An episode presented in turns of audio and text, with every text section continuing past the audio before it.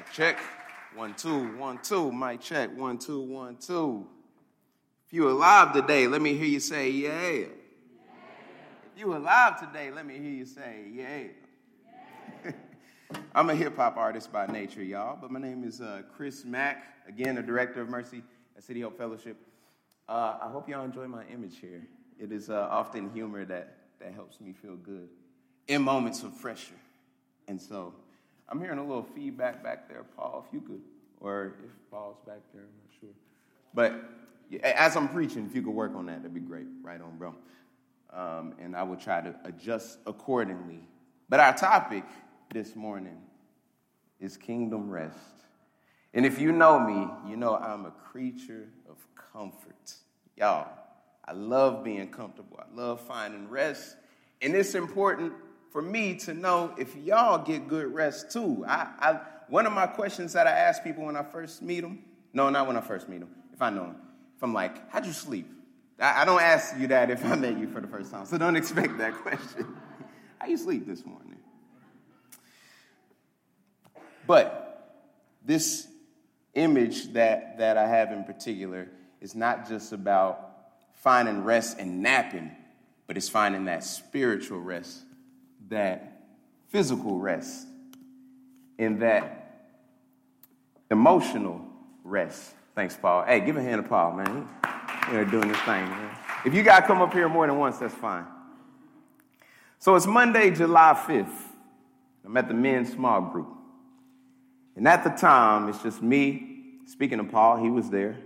Uh, my boy Kevin Simon is back there as well. Uh, he was with me at a small group, and I promise the, the, group is usually bigger, but in the summertime, people go on vacation, and so you see it go from 100 to 2. That's also a lie. It's like 10 to 2. Um, but, you know, we're talking about how our summer has been, praying for one another, just going in. And um, I start telling them about, like, how challenging the summer's been. Uh, you know, one of the reasons is just like work has been kind of stressful right? And, and, I, and I'm starting to work after hours. You know, my wife, Kat, she's working some after hours too, but, but she's got better, uh, better uh, restrictions and, and um, she's able to set boundaries way better than I am. You know what I'm saying? And so when my phone is buzzing and I'm supposed to be resting, I'm that guy who will, ah, maybe I should answer it, maybe I should pick up. And she's like, what you doing, fool? Don't do that. She don't say it like that, but she wonders that. And so Paul and Kevin challenged me by saying, you know, we're getting ready to go on vacation, right? We went to New Orleans. It was such a good time. But they challenged me. They say, look, when you go there, you should turn off your phone. Turn it off. Do not look at your phone. And I'm like, okay, this should be pretty easy. That, that shouldn't be too hard, right? I should be able to do that pretty quick. And already, the next morning, we get up at like 3 a.m. to get ready to go. For some reason, I'm looking at my emails at 3 a.m.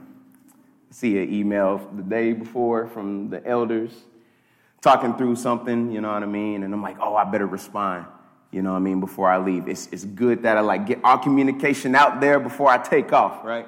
If you want to switch to that next slide for me, Kevin. This, this was Paul's response that entire time. Enjoy your vacation, Chris. Turn off your phone. I'm like, dang, strike one already. Strike one. So, oh, that helped. Helped a lot. Thank you.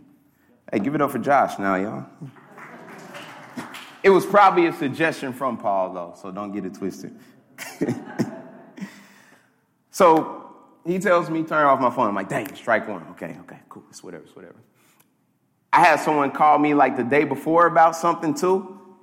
And so I'm like, okay, all right. Before, before, we, before we touch down in New Orleans, what I'm gonna do is I'm gonna like straighten the situation out. I'm gonna pass it off to Josh and he'll help me out here. So this next message that I get is from this group thread that I'm in and, and Josh and his wife Whitney are in. And, you know, Josh is picking up my work. So she's like, so Josh told you not to answer your phone. She didn't know Paul told me not to answer my phone. And she says, then you answer your phone. My wife, as witty as she is, says, hmm, that's interesting. And Whitney's like, don't answer your phone. Turn off your phone. And I'm like, okay, strike two. Dang, man, I'm not, I'm not listening like I need to be. And so all these needs keep pop, popping up, and, and I'm not listening to the advice that's usually given that we hear in our culture, which is don't bring your work home with you. Keep that. You know, don't, don't bring that on vacation. Don't bring that with you in moments of rest. Keep your work at home. Now, sure, we can probably acknowledge there will be times in emergencies when you have to answer, but these weren't necessarily emergencies. I felt that pressure. And rather than being in a moment of resting, I was in this moment of worry and hurry. And when we think about the life of Jesus, the, the thing that I wonder and I think about is it's easy for me to see moments where the Savior is actively moving and he's working miracles and he's performing these miracles in people's lives. He's healing, he's got people following him wherever he goes. But can we imagine Jesus taking time off? Can you imagine Jesus telling you, It's my day off? I got to get some rest. Makes sense. I mean, I would tell somebody that. Well, sort of. But can we imagine Jesus telling us that? Because a man is busy, and if I can be honest, I can, again, imagine all these extravagant things, but not finding him resting, taking a nap, chilling with his homies, relaxing with the 12 I don't know if they identify themselves as the 12, but we're going to say the 12. You know what I'm saying? He kicking it with the homies. We know he, he, he, he went to weddings, he would party, he would have a good time. But we hear about these situations where he's always working, and we often embrace those more than those moments of rest. I got this quote from this article titled Jesus Set Boundaries, written by Bill Gaultiere, a doctor of psychology, that says, I discovered that in this humanity, Jesus had limitations that he accepted in a relaxed way. Like being in a human body that needed nourishment and rest that could only be in one place, or him only being in one place at a time. This helps me see that the Lord is serious about boundaries and rest. And in a culture where so much of our work ethic screams no days off. Y'all heard that before. No days off. I'm here to share with us that Jesus took days off. We're going to take some time to look into the Word of God to highlight some of these moments where He's resting and finding margins where He can do so. And so we're going to start by digging in the book of Mark, chapter 6, verses 30 through 32. If you want to switch that slide for me, brother. All right, and here it says the apostles returned to Jesus from their ministry tour and told him all they had done and taught. Then Jesus said, Let's go off by ourselves to a quiet place and rest a while. He said this because there were so many people coming and going that Jesus and his apostles didn't even have time to eat. So they left by boat for a quiet place where they could be alone. So here's the context of what's going on. Jesus, he's not just recommending to his disciples that they go to a desolate place because of a crowd, but prior to this happening, in Matthew 14, verses 12 to 13, I don't have that, so it's all good. It shows us that Jesus, he received news about the beheading of John the Baptist from John's disciples. And it was King Herod that chose to execute John. And not only this, but Herod was influenced by everyone talking, and they were speculating that, hey, Jesus of Nazareth, he, we think that he's John the Baptist. We think that he resurrected from the dead and came back as Jesus. And it must be the reason why Jesus is able to perform all these miracles and do all these wonderful things. So at this point, Herod wants to kill Jesus and his disciples. And already we're beginning to see the cognizance of Jesus fully aware of his need to protect his well being because he, he, he recognizes it's not his time yet to sacrifice himself. It is not his time. And so he is going to protect his well being. But he's also going to look out for the disciples too, because they're just getting started with their ministry. And we can assume this news is made public to the disciples. And in this moment, they're probably feeling the, the fear, the, the toil, and the struggle of doing ministry, and yet at the same time, having your life at stake. And the scripture doesn't exactly say how they're feeling, but we know that Jesus responds with this one thing. He says, Let's go rest. So they're probably feeling some deep concern. They definitely feeling exhausted from their ministry. And so his solution is to bring suitable relief for these tired men moving around from village to village, empowered by Jesus to do ministry. And at the same time, feeling a, a, lot of fear and terror. And even if there were disciples in that moment feeling some confidence and excitement, which is probably the case when you see these miracles perform, you get fired up. Jesus celebrates that, but then he still follows up with, let's rest. Let me hear y'all say, let's rest. Because y'all gonna hear me say the word rest a lot today.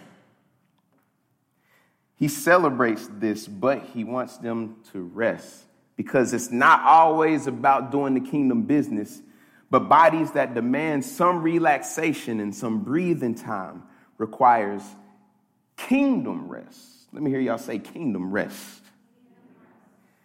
We also see Jesus telling his disciples to rest right after they feed the 5,000. So, so this is the point where they're like, they're, they're resting in the boat. In the moment they step on land, people already know where to find them. And so they find them right when they step on the land, and everyone's ready to hear Jesus teach. It says in Mark chapter 6, verses 45 through 46 Immediately after this, Jesus insisted that his disciples get back to the boat and head across the lake to Bethsaida while he, set, he sent the people home. And after telling everyone goodbye, he went up to the hills by himself to pray. So after he feeds the 5,000, everybody got a plate, you know what I'm saying? They got their solo cups with drinks, they got the styrofoam plates, they got the fish and loaves on there with the butter spread. It's all good. Everybody's satisfied. Disciples are probably still exhausted at this point. And he's like, all right, go rest. And he goes to pray in isolation. After every moment worth celebrating, Jesus acknowledges that he and his disciples must rest. He sent them away by sea, fully aware that if he does that, some boundaries are set here. And he goes to the hills now, now, some of what I'm saying revisits a sermon that I've preached in the past. I preached one called The Fourth Commandment. It is based on the Fourth Commandment, and it highlights the importance of honoring the Sabbath. Not for the sake of just doing it, but because God tells us the Sabbath was created for us. You know, it's not just this thing where, and Josh has hit on this many times, but the Sabbath isn't just a list of things you should not do, but that requires something that you got to do. If you're not doing something, you got to do something here. And I'll get into that a little bit. Now, I recently read through some of this book called The, Ruth, the Ruthless Elimination of Hurry by John Mark Comer. It's a book that Josh recommends. I'll make sure to have that on the screen after the sermon. In the book, the author brings up the meaning of Sabbath it means more than one thing. The meaning is from the, the Hebrew Shabbat, which is to stop.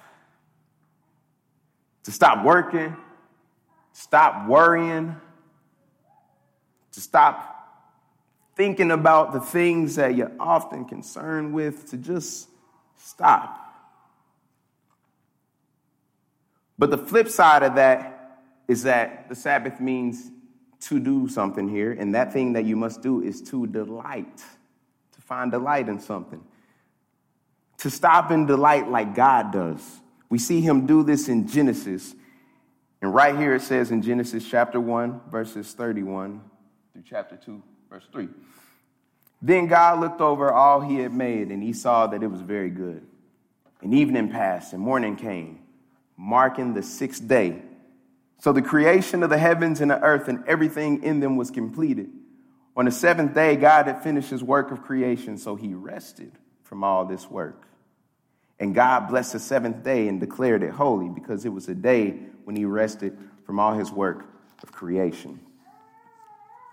Now, my, my sermon isn't just to go simply through the Sabbath. We're not going to do that again. I promise I got new notes up here. I'm not copying and pasting what I talked about in the past. That's in the archive if you want to check it out. But rather than identifying the parallel in the Sabbath, it is to see that, oh, this mimics Jesus' lifestyle. It, it mimics what he's doing on a regular day to day basis, not just a one day set aside where he's got to rest, but throughout his life, moments where he's finding that. So at this point, we got to know what kingdom rest is, though. I keep saying rest, I keep saying kingdom rest, but y'all like, what does that mean, though, Chris? What does it mean? Essentially, it's the opportunity to find those moments of leisure so you can recharge with God. So you can recharge not only with God, but you can recharge with His gifts. You know what I'm saying? And I know it's been a minute, but um, you know we do around here? We got three Presbyterian points. Three Presby points, because Presbyterians, we like, we like those bullet points. And so I got, I got something for y'all. Not three. I got a bonus. There's four here today. And make some of y'all happy. I, I see y'all jumping up in y'all seats. Just calm down. Relax. So my first point for y'all is you got to know that kingdom rest isn't just for the weekend, it's a whole week off. Okay? You're not just you're not just looking forward to the weekend. You're not working Monday through Friday saying, you know, man, it's been so hard. I can't wait till Saturday comes. I can sleep in. I can get some rest. This is saying, yo, you can find moments like this through the, throughout the week. That might sound absurd, but you look at the life of Jesus you realize, huh, maybe it's possible. It's more than just a day, but it's a way of lifelong abiding, being in the presence of God and being aware that He is always near you.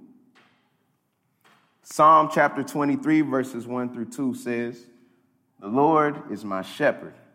I have all that I need. He lets me rest in green meadows. He leads me beside peaceful streams.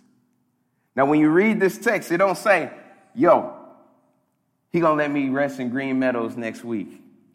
He not gonna let me rest right now, but hey, just wait till I get to them Green Meadows next week. Right? There's no specific date to this. The reality is there will be some days where it's easy to feel stressed and drained out and you're not resting in those meadows, but this thing is available to us every single day. The scripture shows that we are built and equipped to rest. And in the King James Version, it says, He maketh me to lie in green pastures, which insinuates that rest is a big part of who we are and what we do. Now, right, I got to clarify. At this point, I'm not saying be lazy, okay? I, I, I, can tell some people are already concerned, like, dang, you saying just slack off? I'm not, I'm not saying that. But I am challenging us that the Lord calls us to find moments of rest. Okay? Work hard, but rest. And we'll get into some of that. Okay? That's in my Presby points. You ain't getting it yet, but you will. It's important to see that in verse 1, the author says, I have all that I need, meaning in rest, their needs are fulfilled and not leaving them in a place to where they're always wanting or worrying about things. Now, to have this mentality, you know, as I mentioned, through an entire week is difficult, but the scripture is meant to bring us comfort in knowing that God's not demanding, hey, you better do this or else I'm going to strike you down. Rather, God is saying, hey, I got a place for you to rest in me. Don't miss this opportunity. And so, we have to be willing to open those windows of opportunity when they come.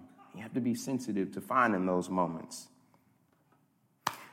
This is a sermon where I got a lot of references and I got a lot of quotes for y'all. And I, and I will have links in the description below. Okay. But uh, this, uh, book. Was actually one that Bridget recommended to me, and I read that bad boy. It was good. It's titled The Practice of the Presence of God by Brother Lawrence. Not Brother Lawrence Jerome Herbert, but Brother Lawrence. Um, that's Rome. He preached last week, for those who don't know. The book is a collection of teachings and letters and conversations from a 17th century Carmelite friar who practiced keeping an awareness of the Lord's presence everywhere that he went. And so, this is a guy working as a friar. He um, was working and cleaning in the kitchen, right? And in those moments, he would pray to the Lord. In those moments where he's scrubbing the floors and, and mopping them or, or cleaning the pots and pans, he would focus on the Lord. And he has a quote that says, I'm doing now what I will do for all eternity. I am blessing God, praising Him, adoring Him, and loving Him with all my heart. Anybody ever worked in the kitchen before? If you have, you know, raise your hand. Let me let me get a get a poll here. Dang, a lot of people work kitchen before. Is it easy to do this when you're working in the kitchen? Be real. Don't lie. Okay, some of us ain't, ain't a brother, brother Lawrence right now, but it even took time for brother Lawrence to get where he is, okay? And when you're working in the kitchen, because I worked in the donut shop. Also, on top of that, I had a co I had, I had coworkers who would always quit. So then it's like, oh, now I got to work your part of the shift now too, you know? So it's like, I, I'm sorry, brother Lawrence, it's hard to do what you do in this moment right now. I need Jesus. But it is possible. And, and I remember that book challenging me in those moments. I remember it challenging me in moments where I was even driving. You know what I'm saying? Like, how do I use my time where there's empty space throughout my day to say, how can I praise and rejoice in the Lord and find those moments of rest? And so I began to turn off my, my car radio and I would use those moments to pray. Not just for, for my soul, but you know, to pray for others that I was thinking of in those moments, to pray for situations that would arise right after, you know what I'm saying? Because, you know, if you're praying in the car and then you hit the grocery store, that's not always the most pleasant space to be in, and that's where uh, I find myself being most sinful. You know, insert whatever that is for you. It might be waiting in the fast food line and it takes forever to get your order in the fast food line.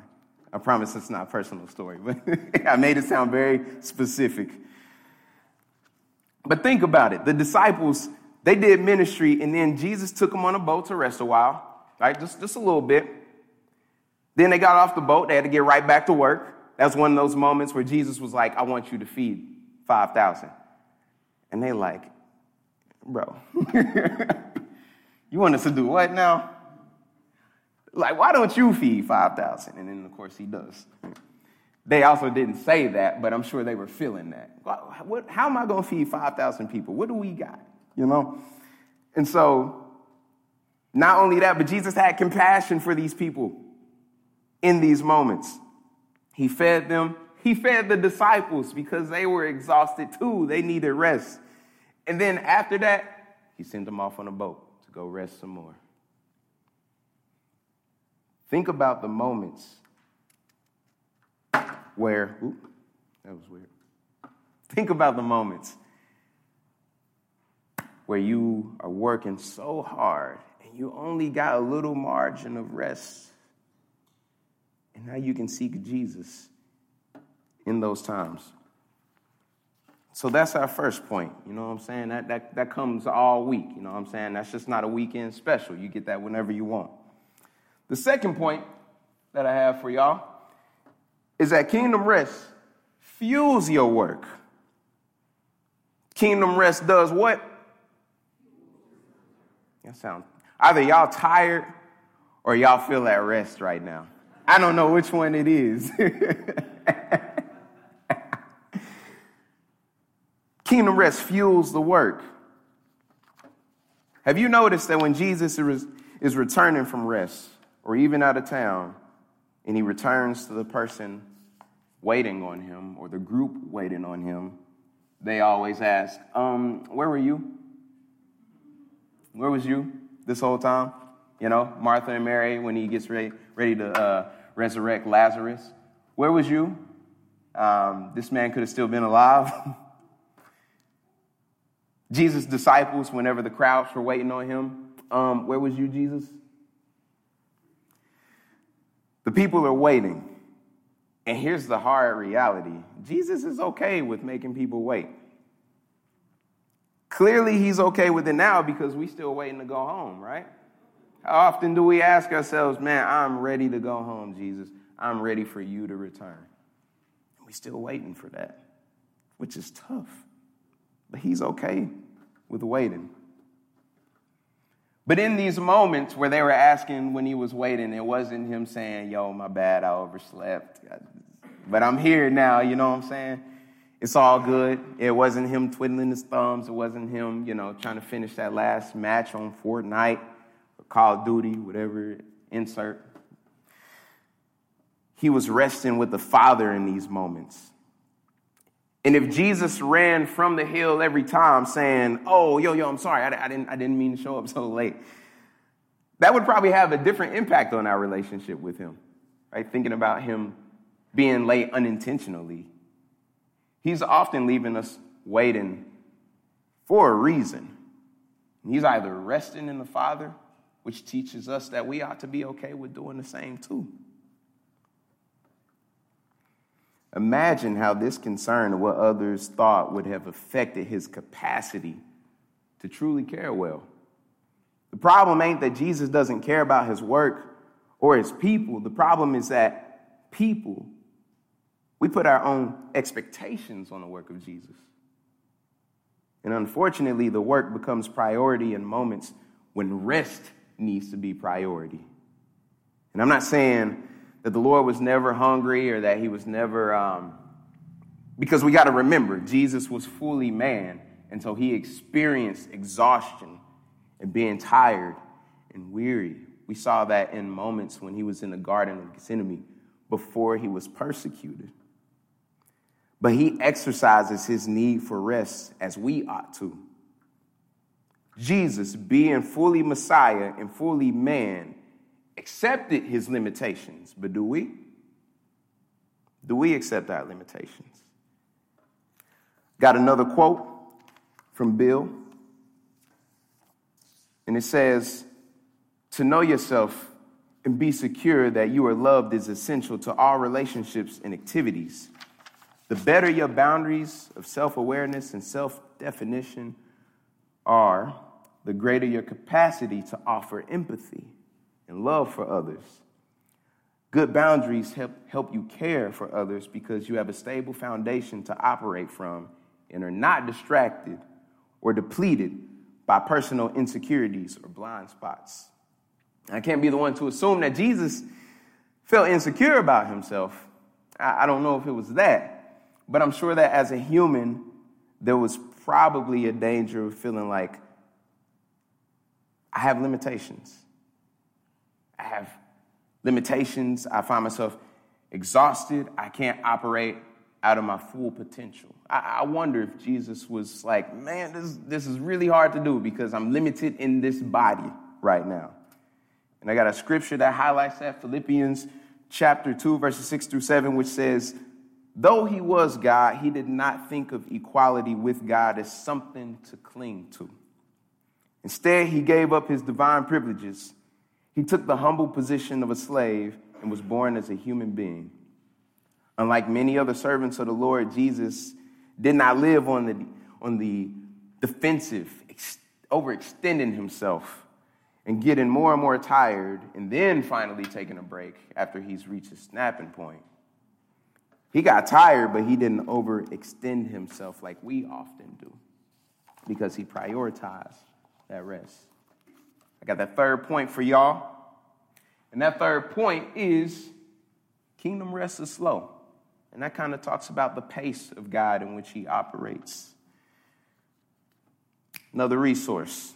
In the book, Three Mile an Hour God, Japanese theologian Kosuke Koyama says, God walks slowly because he is love. If he is not love, he would have gone much faster. Love has a speed, it's an inner speed, it's a spiritual speed. It's a different kind of speed from the technological speed to which we are accustomed to. It is slow, yet it is Lord over all speeds, since it is the speed of love. I don't know if this guy's a poet, but that sounds like poetry to me. We see in the Lord that the way he communicates love is by taking his time doing things for us. This is expressed in his workmanship, but it's also expressed in the way that he rests. It's okay to take your time when you need to. And in those moments, cling to the Lord and listen to the wisdom of family and friends that tell you take a break. Don't answer your phone. Turn your phone off, man. You're in New Orleans. Don't text back. Don't email. And it's not because you, you don't care about these people who have needs. But if you're going to let the rest fuel your work, say, you don't snap on this person? I'm guilty of that.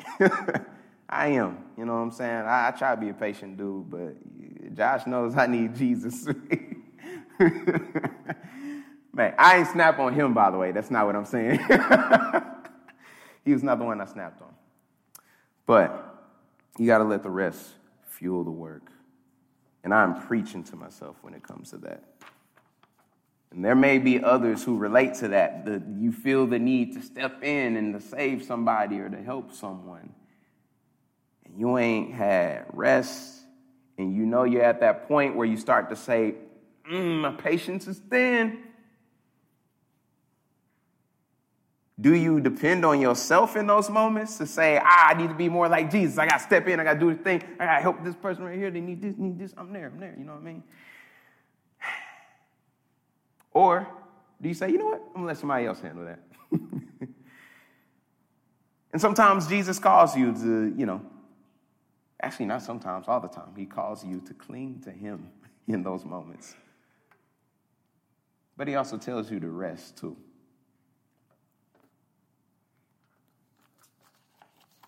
Our fourth point, the bonus point, is that rest isn't deserved, but it is given.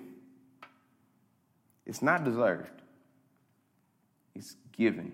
It is a gift to each and every one of us. I want us to think in terms of the gospel here the grace that Jesus has shown us by giving us eternal salvation through his blood can and never will be earned by our own doing. It's simply given to those who believe in him and his power. And I want us to think of rest the same way. It's simply given to us, and we don't have to earn it, we don't have to deserve it. The reality is, in some ways, quote from A.J. Swoboda says, We have become perhaps the most emotionally exhausted, psychologically overworked, spiritually malnourished people in history.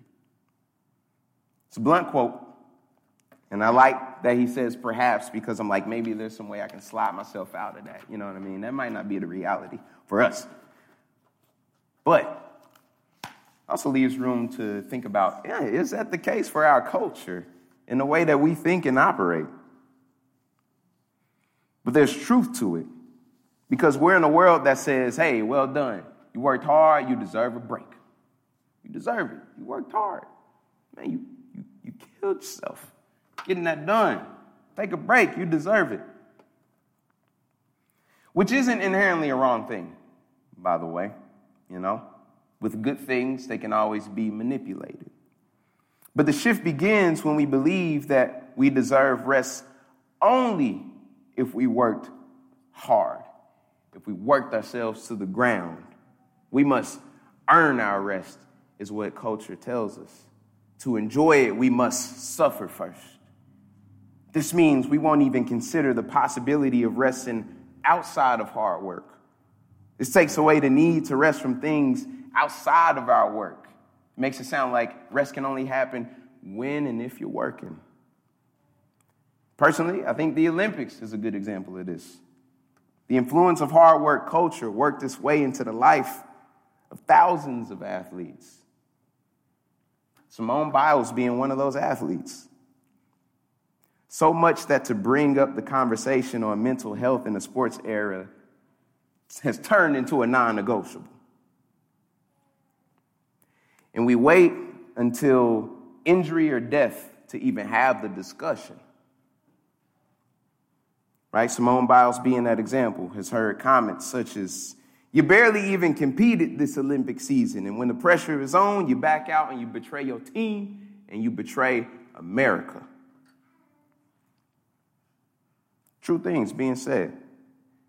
These things have been said without hesitation, without considering what that person might be going through. But if you look co- closer, you'll see a different narrative in this case. You see a woman who was scared, was nervous, who felt pressure from the world, deep sorrow from hearing the news of a loved one, a relative passing away while she was overseas. Confused, constantly competing, and just not as confident as she used to be. She may have stepped down mid competition, but the compassion that she had to cheer on her team and to believe in them and their performance, she got to watch her companions, companions taste the sweetness of gold, silver, and bronze. She rested and got herself right before competing in her final event. And she also shared this public quote the outpouring love and support I've received has made me realize I'm more than my accomplishments in gymnastics, which I never truly believed before.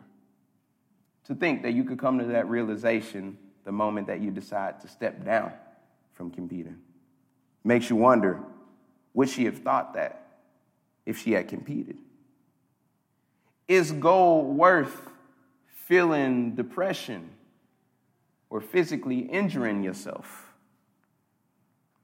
One of the things that I've appreciated is commentary from Michael Phelps during the Olympics. And this is the thing, like, we, we've been watching, like, Olympics like crazy, you know what I'm saying? Every four years, we on it. But also, we ain't been married for a year, so, you know, that was done separately, too, you know what I'm saying? We equally love the Olympics, me and my wife. but one of the, again, one of the things I really appreciated, so we're watching, like, all kinds of coverage and you know segments where Michael Phelps is talking because he was there, and he's talking about man, like I was feeling that deep depression even after I got so many gold medals. Once I retired, the question was, what what else is there other than swimming and competing? And that's hard. But someone who dealt with that depression recognized that you don't have to necessarily deal with that at the end of your road. Those are things that you can process now. And so it was really, it was really dope to hear him like give space for someone like Simone to say it's okay to like question yourself and to work through some of those things mid competition. So who's to say that um, she wouldn't have had that realization? I even think about hip hop culture, you know what I mean? That's, if y'all not, you know what I mean? If y'all don't listen to hip hop, this is what you need to know. It is often a culture where there are so many bragging rights, and it has become a norm, you know what I'm saying, for, for rappers and MCs. The thing that I used to embrace to say, yo, I ain't getting no sleep last night. I've been, I've been in the studio all week. I ain't been taking no showers. I ain't been eating, you know what I'm saying? I just been on the grind. I just been working. You know what I'm saying? Those are things that, like, that's the kind of work ethic that, that the culture starts to idolize. We, we start to say, you can't produce a good album unless you're in this current state. But that's a lie. Yeah, we idolize it. So don't hear me saying that competing is, is a bad thing. You know what I'm saying? Like, work hard. But if we cared about being people of rest as much as we cared about our work, and careers, then it would change things. I literally work in a job that involves me showing the love of Jesus, yet I find it hard to rest in the Lord. And it's easier for me to do the work than actually spend time with Jesus. Preparing this has brought me so much conviction because I'm just looking at myself in a mirror saying, You don't do this well. But Jesus, y'all. but Jesus. Can I hear y'all say, But Jesus? Hmm. How is it that I'm created to rest, but I don't always know how? The danger is that if, if I don't, then I should. Um, the danger, sorry, excuse me. Danger is that if I don't when I should, then it'll only make it harder when I finally rest. If you don't rest when you should, it's only going to make it harder for when you need to rest. You ever tried to watch a movie, but you just keep checking your text messages, emails, or social media. I see some, some head nods out there. Okay. You ever tried listening to an audio book or an album or podcast, but you figured, might as well clean the house. Looking a little dirty around here. all right, okay, all right. I'm hearing, I'm hearing y'all. I'm hearing y'all. That's good. That's good. Okay, let's try this one. When you go to bed at night and you find yourself tossing and turning because you're just thinking about everything that happened like throughout the day, can't even fall asleep. Or things that you wish you could have changed from the day. You find yourself thinking about that? When you wake up, do you run through an endless checklist of things that you need to do for the day? I do. I definitely do that one. It, it, gets so bad that, that I look at the clock and I think of the things that I got to do, and then I start telling myself, ain't, ain't no way I can get this stuff done. You know what I mean? That's my first thought when I wake up in the morning. You ever try reading the Bible in a state of rest, restlessness, but just found it boring? One of the most common ones is do you try to have quiet time with the Lord, but find your mind just bouncing everywhere? Don't even feel like a quiet time. It's one of the noisiest times. It's the opposite. These are some good inventory questions to ask. But even after sharing four points of what kingdom rest looks like, it probably makes you wonder mm, these feel like things that I don't know if I can meet. Right? Can I actually do these things? Can I actually acknowledge these four points? You know what I'm saying? And that's not to say that there aren't more points that could be added to that, but makes it hard. But let's look at Hebrews chapter 4, verses 9 through 11. It says, So there is a special rest still waiting for the people of God. For all who have entered into God's rest have rested from their labors, just as God did after creating the world. So let us do our best to enter into that rest. But if we disobey God, as the people of Israel did, we will fall. The Lord embracing an eternal rest. And to find that special rest means to embrace the truth that Jesus Christ is Lord, right? So let's not fall by not embracing this truth. Yet at the same time, there seems to be a parallel of knowing that we can find rest even here and now. And if we don't find rest here and now, if we don't get what we need, it's easy to see fall is you're going to struggle. you're going to struggle here. I think uh, last week Rome did an incredible job of talking about this wedding celebration, right? He's getting married. Shout out to the people getting married real soon. You know what I'm saying? We got Logan and Darcy getting, getting ready to get married real soon, too. You know what I'm saying? So there's something beautiful about seeing how marriage is an image of us as his church, as Jesus' bride, and Jesus being the groom, creating this place for us, this, this wonderful place, setting up this ceremony for us to, to express thrill and excitement, to be able to party, to dance, to eat real good. I just came back from a wedding yesterday, you know what I'm saying? And all those things were there, you know what I mean? Charcuterie boards everywhere, good music,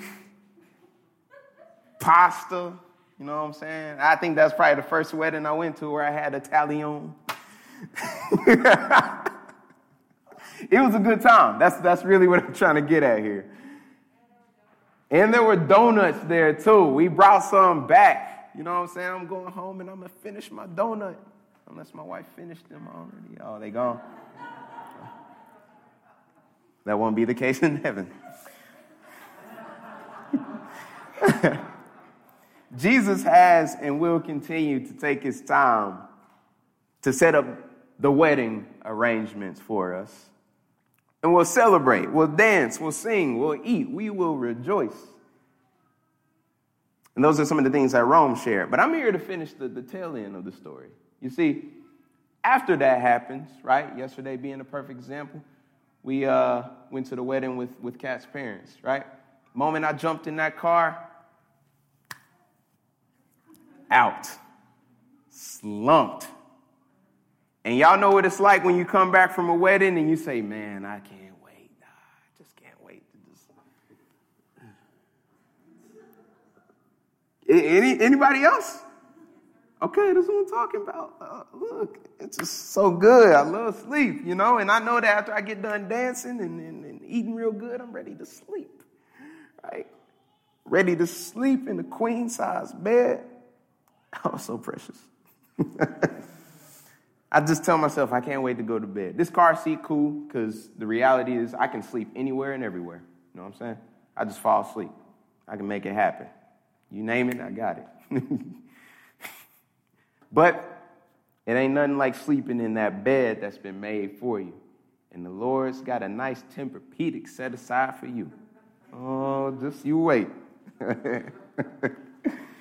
Just getting a little taste before that final rest.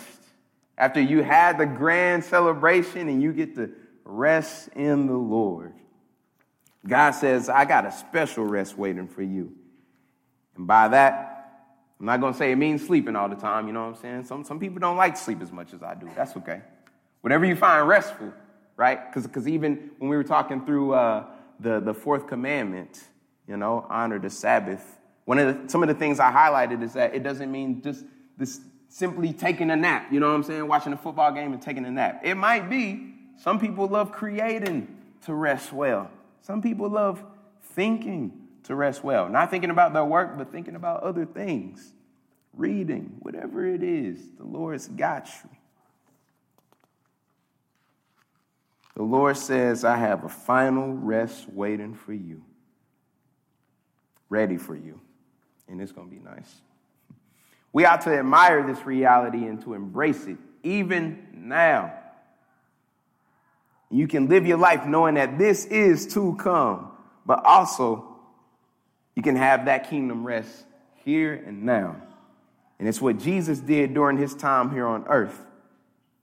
He found those windows of opportunity to take off from this mind that's constantly moving and working. He found those opportunities. And so we have to find those opportunities too and be real intentional about them. By following the rhythm and the slowness of Jesus, and to love ourselves and to love others will require times where we just got to slow down and rest. Amen? So I got some uh, resources for y'all to check. I've been talking about all this rest. There's some people who know how to do it better than me. You know what I'm saying? Believe it or not. And uh, I got three books, all right? So I'm, going to highlight those. And um, I would encourage you guys to really read these things. The one I, and these were all these quotes are coming from, you know what I'm saying? Experts of rest, if you will. Uh, this one, The Ruthless Elimination of Hurry by Mark, uh, John Mark Comer. That's one that Josh recommends all the time. And I've skimmed through that book for sermon prep. I have not read it entirely, and I want to. I probably should if I'm quoting it, you know what I'm saying? But I, just got to be real with y'all. But it is a great book that pushes you to think about what are the things that keep you from um, slowing down and finding those moments where you really need to. And, in a culture where everything's just quick, quick, fast paced, you know what I'm saying? And so he challenges a lot of those things. The next book that I have is Three Mile an Hour God which the book that I just referenced references this one. and what's really nice about uh, some of the quotes that came from Kosuke Koyama is that he talks about the speed of God and that God operates slowly. We experience that. And so to have a book where we can learn about what it means to embrace that reality instead of shaping God into what we think he should be someone who acts and works quickly. And he does really care. You know what I'm saying? This book challenges that narrative. And then the third book, of course, is the one that, that Bridget recommended to me, so I'm going to recommend it to y'all The Practice of the Presence of God by Brother Lawrence. Not Brother Jerome Hope, Herbert III, but Brother Lawrence. And that one's really good because it's just filled with letters and teachings from Lawrence himself and seeing how he actually put practice in the presence of God in, in real time. You know what I'm saying? I, I think some of those letters are like dated and, and, and whatnot. Correct me if I'm wrong, Bridget. But, I mean, it at least has his name written in it. So, but I, I highly, I highly recommend these. You guys should at least pick up one of those books. And you know, I could finish today by saying, "Hey, here are like three things you can practice right now. Here's three books that you can begin to read right now." And so I'll make sure to share those on um, Facebook, and you guys can check out the page and, and see those references. Um, if you want to hit me up on the celly and ask me, you know, I don't mind responding. But you're going to have to wait until my day off. No, I'm playing. I'm playing. Or my work day, not my day off. No, no, don't, I won't respond on my day off. Um, yeah, so I'll make sure to reference those for you guys, and y'all can check them out. So. Find moments of rest, y'all. I mean that. There's students here who are getting ready to go back to school, and it's going to be real hard. Rest can be done in community too. You know what I'm saying? So if it means you got to rest with people, do it. But the Lord's created you to be able to do just that. And so we got to learn how to embrace that. Sound good? Right on, y'all. Let's pray. Lord, uh, we're thankful that we're really grateful. Grateful that we can slow down. It's hard for me to acknowledge that and to say that at times where I know that I can be hasty and working rapidly and thinking about so many things it can be hard to be still. And so it's easy for me to say it now, God, because I'm talking about rest. I'm talking about how much I love rest, and I don't feel that haste. But in moments where I'm not feeling this way, help me remember that this is a good thing. Help us all remember that rest is a good thing. And, and for us to see that you have those moments. You know, and, and I think the irony of that is that you know, we, we see in Scripture moments where you're, you're working and you're doing things for the glory of God and you are moving and you were, you know what I mean? Like, but we don't have a ton of moments where it's been documented that, that you've rested. Right? There are some here. There's, there's some that I was able to share today, God. And what's really cool about that is that means that those spaces were honored. Those spaces of rest are sacred. And so you didn't need a scribe next to you documenting that or you know, we, we see a ton of miracles, and it's just given that you find rest, Lord. And so, thank you that we can see that. Thank you that you care for our well being more than the work itself. The work, the kingdom work that's being done is for us, God is for people who don't know you. It's for your children to, to be with you in the rest. And so help us do that this week. Help us do that next week. And then the week after and the week after. Help us embrace the things that we love doing that help help us rest so that we can work. And we can work well and we can work in ways to glorify you. You're good, God. You take, you take things slow. Sometimes that's hard. But you operate in the pace of love. And we're grateful for that. Help us embrace that. It's in your name we pray.